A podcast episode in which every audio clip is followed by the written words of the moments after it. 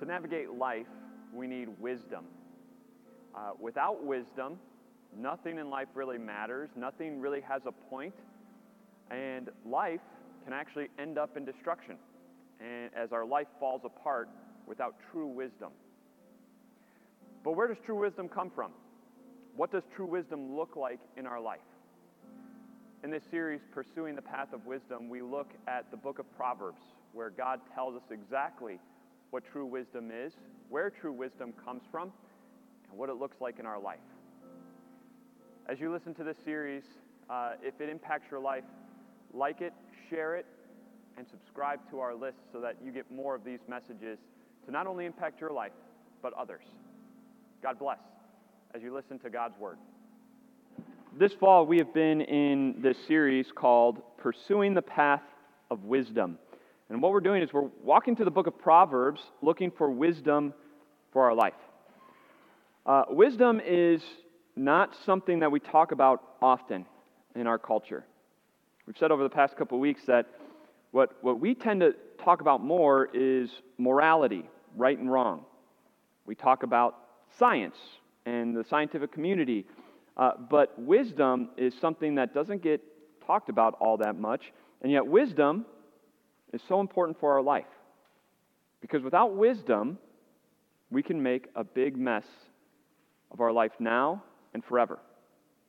And so we've said that wisdom is the ability to make the right choices when presented with two options and neither are sinful, neither are bad. What option, what decision do you make? That takes wisdom.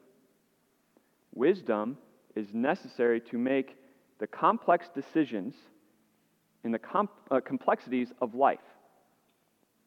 And are we capable of doing that? That's where wisdom comes in. And what we've seen over the course of the first couple weeks uh, is that wisdom comes from a relationship with the Lord. We can't be wise without knowing and having a relationship with the Lord Himself because He is wisdom. The characteristic of God, one of them, is that He is a wise God, and He created the world with wisdom in it. He is the giver of all wisdom. And that relationship with Him is not one based on fear, but based on love and trust. And we can love and trust Him because He loved us and gave His Son as the atoning sacrifice for our sins. How much does He love you and me? That He sent Jesus have us as His own. If He was willing to do that, then we want to be in a position to say, Jesus, speak to us. Speak to us, Lord. Your servant is listening because you love us more than we could ever imagine. Therefore, you must have our best interest at heart. And so that's where we're at in this series is we're ready to listen to the Lord on different topics in our life because we know he loves us.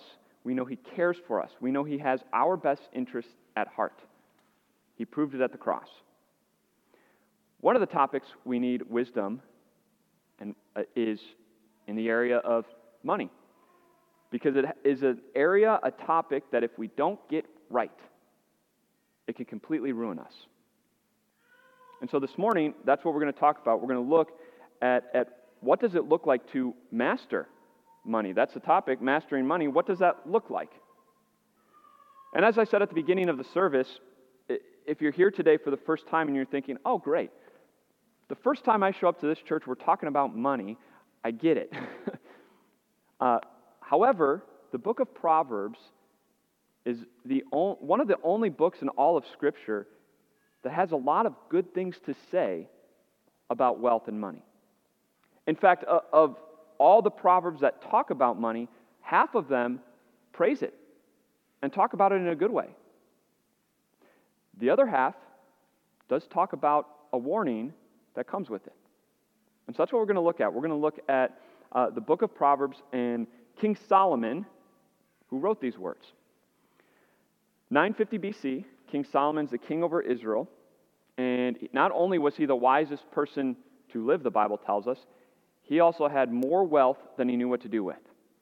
So Solomon himself is a wealthy guy writing about wealth. Here's what we're told. We're going to look at the first paragraph there. Lazy hands make for poverty, but diligent hands bring wealth. He who gathers crops in summer is a prudent son, but he who sleeps during harvest is a disgraceful son. The blessing of the Lord brings wealth without painful toil for it. Let's stop right there. Number one, why is wealth a good thing? Your first point today wealth is a blessing from the Lord. That's what the Bible says. Right there in verse Proverbs 10:22, the blessing of the Lord brings wealth. You know, when we come to church and we talk about money, I feel, and, and wealth in general, I feel like, maybe it's just me, but I feel we can kind of feel bad about it if we have it. Like almost like the church makes us feel guilty that we have wealth and money. And yet, look at what Proverbs says it's a blessing from the Lord, not to feel ashamed of, not to feel guilty over. The blessing of the Lord brings wealth. It's from the Lord that all our wealth comes from. And it's a good thing. Because if it wasn't a good thing, the Lord wouldn't give it to us. It's a blessing from the Lord. Not only is it a blessing from the Lord, but look at how it talks about the wise person here. Lazy hands make for poverty, but diligent hands bring wealth. The person who works hard, the person who's creative, the person who uses their talents and abilities to work and make money, Proverbs actually praises. Uh, the book of Proverbs praises you for using your creativity, for working hard, being diligent to make money. The other side is also true. It talks poorly about the lazy person. In, in other Proverbs, it talks about the sluggard, the one who sleeps through the harvest, the one who doesn't work hard. The Lord's created us to work. And when we work hard and we make money, it's a blessing from the Lord. And so it's a good thing. And that's why your first point is wealth is a blessing from the Lord. And that's why Proverbs talks about it being such a blessing, because it comes from God Himself. So this is, uh, these are only three verses on, on wealth being a good thing, but there's so much more in the book of Proverbs on, on how it is good. But it also comes with a warning. Let's go with the next verses. The wealth of the rich is their fortified city, but poverty is the ruin of the poor. The wealth of the rich is their fortified city. They imagine it a wall too high to scale. The Lord detests dishonest scales, but accurate weights find favor with him. Wealth is worthless in the day of wrath, but righteousness delivers from death. Stop right there. Uh, the book of Proverbs talks about three dangers of wealth that we need to be aware of, and if we're not, we're not going to make wise decisions, and it's going to end up in a mess. The first one we can all agree on, uh, the warning is Proverbs 11, uh, the second to last one there. The Lord detests dishonest scales, but accurate weights find favor with him. Uh, dishonest scales. In, in 950 BC, when you went to the marketplace, how did you know what to pay for? They had a scale with two hands, or two uh, scales, arms. There we go, arms. Um, and you put your objects on the one side, and then you put weights on the other, and whatever the weight was, that's how much you paid. Well, what some of the sellers would do is they would take their one pound weight and put three pounds on it. They take their three pound weight and put five pounds on it. And then when you put your object on, it looks like it weighs more than it actually does, which means you have to pay more. The Lord detests dishonest scales. What is the danger of wealth that we have to realize? Money can corrupt. And we know, we know exactly how this is. We see it in our culture, in our communities. We see it in our country, how wealth and money can corrupt people. The ethical person acts ethically until the big bonus is attached to some decisions he has to make. Maybe you felt that too. Money has the possibility to corrupt, to cut corners, to just a little slightly more than what, charge a little slightly more than what it's worth. This was uh, Zacchaeus, the, the chief tax collector that we looked at earlier. Uh, what did he do? People would come to him, he would say, here's how much your taxes are. I see that it's worth 2000 but I'm going to charge you five. And you can't do anything about it because I got these Roman soldiers here behind me. He collects the money, he sends off the 2,000 to the Roman government, and he pockets the extra three. Uh, money can corrupt. And that was Zacchaeus. And I think we all agree on that. But there's two other dangers that are found in here that maybe you and I relate to a little more. The wealth of the rich is their fortified city. The wealth of the rich is their fortified city. They imagine it a wall too high to scale. The fortified city. Uh, maybe a little lost on us. We don't have city, our, our Austin doesn't have a big wall around it. Uh, our cities don't have big walls, but some of our communities do. We have gated communities. And maybe that's the closest what we know to a fortified city, how we can relate. But a fortified city was just that it was a city with a big wall around it, a high wall that provided what? Protection, security, safety. Uh, if you lived outside the city walls, what were you subject to?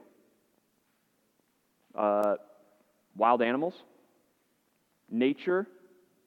Uh, you could have bandits come and just take you over, and there was nothing to stop you. You, you were constantly at risk. But if you lived inside the fortified city, you had security, you had safety, you had protection. Not only that, but who lived in the fortified city? The who's who of the day. If you were poor, you weren't living in the, in the city. You couldn't afford it. You couldn't afford to live in the, in the fortified city. But you were creative, you had wealth, you were someone who, who had influence, you lived inside the city. And so not only did you have safety and security, but you found significance in the fact that I live in the city. I'm a city guy. That's me. I live in that fortified city right there. And as you told people that, you must be an important person. And isn't that a danger when it comes to wealth? Proverbs says. The wise person realizes that the danger of wealth or temptation for wealth is to find security in it and to find our value and significance in it. And we know how slippery of a slope that is, don't we?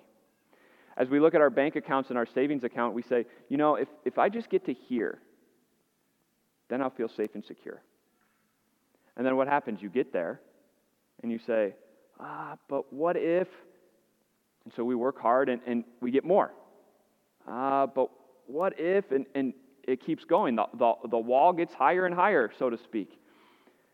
And there's a fine line, isn't there? Between being a wise saver and trusting in our wealth to be that security, fortified city for us. We know what it's like to find value in our wealth. And it doesn't matter who you are. It doesn't matter if you have extreme wealth or you have no wealth. We all see the, that money brings significant and value. Whether it's the car you drive, the gadgets you have, the house that you have, or that you're trying to fit in with everybody else. Look at the vacations they go on. Let's stretch beyond our means so we can also go on those same vacations so that we look significant and important. Let's have our kids on that team because if they get on that team, then they're significant and important, and so are we, despite it costing a lot of money. We know what it's like to find value in these things. Wealth is a good thing, it comes from the Lord, unless, point number two, it's a good thing as long as it's not the greatest thing. When it becomes the greatest thing and we, we search for our, our security and our value in it, uh, do you know what ends up happening? We get mastered by money and not the other way around. And then you know what our lives look like? Overworked worried, stretched thin, self medicating because we've got so much pressure on us, health issues that come from being stretched so thin and constantly worrying about how to get to the next spot. It takes a toll on us. All for what? A little bit of security and a little bit of value. And yet, look at the last verse there. Wealth is worthless in the day of wrath. We get all worried, strung out, look for value and significance in it, we look for security in it, and yet when we die and we stand before the Lord, our net worth isn't going to matter. When we stand before the Lord, what we have doesn't matter. God's going to say, Oh, you're worth that much? That doesn't matter here. Oh, you're worth that little? Mm, that doesn't matter here. Oh, you have that much? It's not going to keep, keep you safe right now. It's gone. And so, how do we not get mastered by money? How do we keep money being the good thing that it is? It's realizing where true riches come from. It's your next point. The greatest wealth is the greatest gift of God, and that's Jesus. Sorry, Ben, go back to Ephesians chapter 3 there. Ephesians chapter 3 says this, although, this Paul saying, although I'm less than the least of all the Lord's people, the great, this grace was given to me to preach to the Gentiles the boundless riches of Christ and to make plain to everyone the administration of this mystery, which for ages past was kept hidden in God, who created all things. His intent was that now, through the church, the manifold wisdom of God should be made known to the rulers and authorities in the heavenly realms. The boundless riches of Christ. How rich is Jesus? He literally created wealth. He's got it all. And now think of this Jesus, who is God from all eternity, Jesus, God from all eternity, who has all wealth, all riches, has it all, looked around and said, I don't have the number one treasure of my heart. And what was that? You. Jesus looked around and he said, Great, I have all this wealth in heaven, but you know who I don't have? You. And so what did Jesus do? He left it all. He left everything in heaven to come to this earth, all the riches of heaven he left behind, and he came to this earth to take on human flesh, where he lived poor, where he gave it all up to live a perfect life in our place, where he came to, to redeem you and me by dying on the cross, by shedding his blood to take away all of our sin. Why? So that he could have you for eternity. You want to talk about value. Your value isn't found in what we have, your value is found in the fact that the God of this world thinks you are worth giving up everything just to have you. We all want to feel wanted.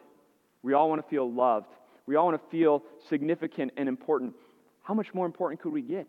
That the God of this world would come and die for you and me because he didn't have us for eternity, because our sins separated us from him. And so he came and shed his blood to take away all of our sins so that he could have us forever. That's how much he treasures you. You want to talk about security? Money can't save us from death, money can't bring us back from the grave, and yet Jesus can. And Jesus will, because Jesus did. Not only did he die, but he rose again from the dead, and he now promises that all who fall asleep in him, all who die in him, will be raised again to live eternally in the riches of heaven with him forever. That is security. No matter what happens to you today, no matter what happens in this scary world that we're living in, we have hope and security and safety in Jesus Christ because he's conquered the grave. And nothing in this world can stop it but him. And he has, and he will. This is where you find value. This is where our significance comes from. This is where our security comes from. We don't have to look at it in our wealth. And when we know that, when we know where our value and significance and security come from, that's what makes wealth remain the good thing that it is, not the controlling thing that masters us. And when we keep wealth in that good thing that the Lord has given us, what, what do we do? Proverbs 11 24. The generous will themselves be blessed, for they share their food with the poor. Honor the Lord with your wealth, with the first fruits of all your crops. Then your barns will be filled to overflowing, and your vats will brim over with new wine. One person gives freely, and yet gains even more. Another withholds unduly, but comes to poverty. A generous person will prosper. Whoever refreshes others will be refreshed. You see, when we know where our value, security, and, and uh, uh, significance comes from, it comes from the Lord, then wealth becomes a thing that God intended it to be. It not only takes care of, He not only takes care of our needs with it, but then we can be generous and take care of others. And that can be a scary thing, can't it? It can be a scary thing to be generous with, our, with what God has given us. And yet, look at the promise from God the generous will themselves be blessed. The Lord, uh, then your barns will be filled to overflowing, and your vats will brim over with new wine. One person gives freely, yet gains even more. Another withholds unduly, but comes to poverty. A generous person will prosper. Whoever refreshes others will be refreshed. What amazing promises from God. That, that when we are generous with what He's given, when we trust Him, that He's going to take care of us, that our security is in Him, that our significance and value is found in Him, and we are generous, He promises to continue to be generous and overflow, overflow all that we have so that we can continue to be generous to those who have need. And I know many of you are doing it because I've seen it in action. I've seen your generous heart. I've seen your generosity as you give to others. I see as you donate to all kinds of, of different uh, nonprofits that take care of people. Imagine if we all did it. Imagine the difference we can make as we are generous to our community, to those who have need. We can make a huge difference because God has blessed us abundantly. May God be with us as we keep our wealth where it's supposed to be. Not the master over us, but the resource that God has given to us. Not only care for our needs, but the needs of others. Knowing and trusting that our value, significance, and security is found in Him. When we know that, we'll make wise decisions in this area. May God be with you as we do just that. Let's pray. God of all mercy, God of abundance, God of uh, all riches and wealth that this world could ever uh, have. Everything we have comes from you, and we're so thankful for that. We thank you for the wealth that you have given us. We thank you for the riches that you've enabled all of us to have. Uh, it's a great blessing from you. Uh, it's something that we don't talk about a lot, and yet it's true. You have opened your hand and satisfied the desires of, of all of our needs and more and we're incredibly thankful. Uh, help us to be wise managers of all of this, uh, realizing that money is not our master, but we're the masters of it. And we can do that when we're safe and secure in our value that you give to us, that our significance comes from you, that our, the forgiveness of sins, the resurrection of the dead provide us with eternal security so that we have hope for the future no matter what. We thank you for that. We thank you for Jesus. We thank you that you have not withheld anything from us. And now let us trust you and be generous. As our generosity overflows, uh, you will continue to overflow your generosity into our life. And we can't wait to see that happen. We can't wait to see how uh, we get to impact others and, and see your impact through us. We ask you to help us to see this. We ask you to help us to send your spirit to guide us, to lead us into all righteousness. It's in Jesus' name we pray. Amen. Thank you again for listening to this message today. It's my prayer that uh, it has changed your heart as you grew in the message of your Savior Jesus. Again, if you wouldn't mind liking and subscribing, we'd be grateful for that. God bless your day.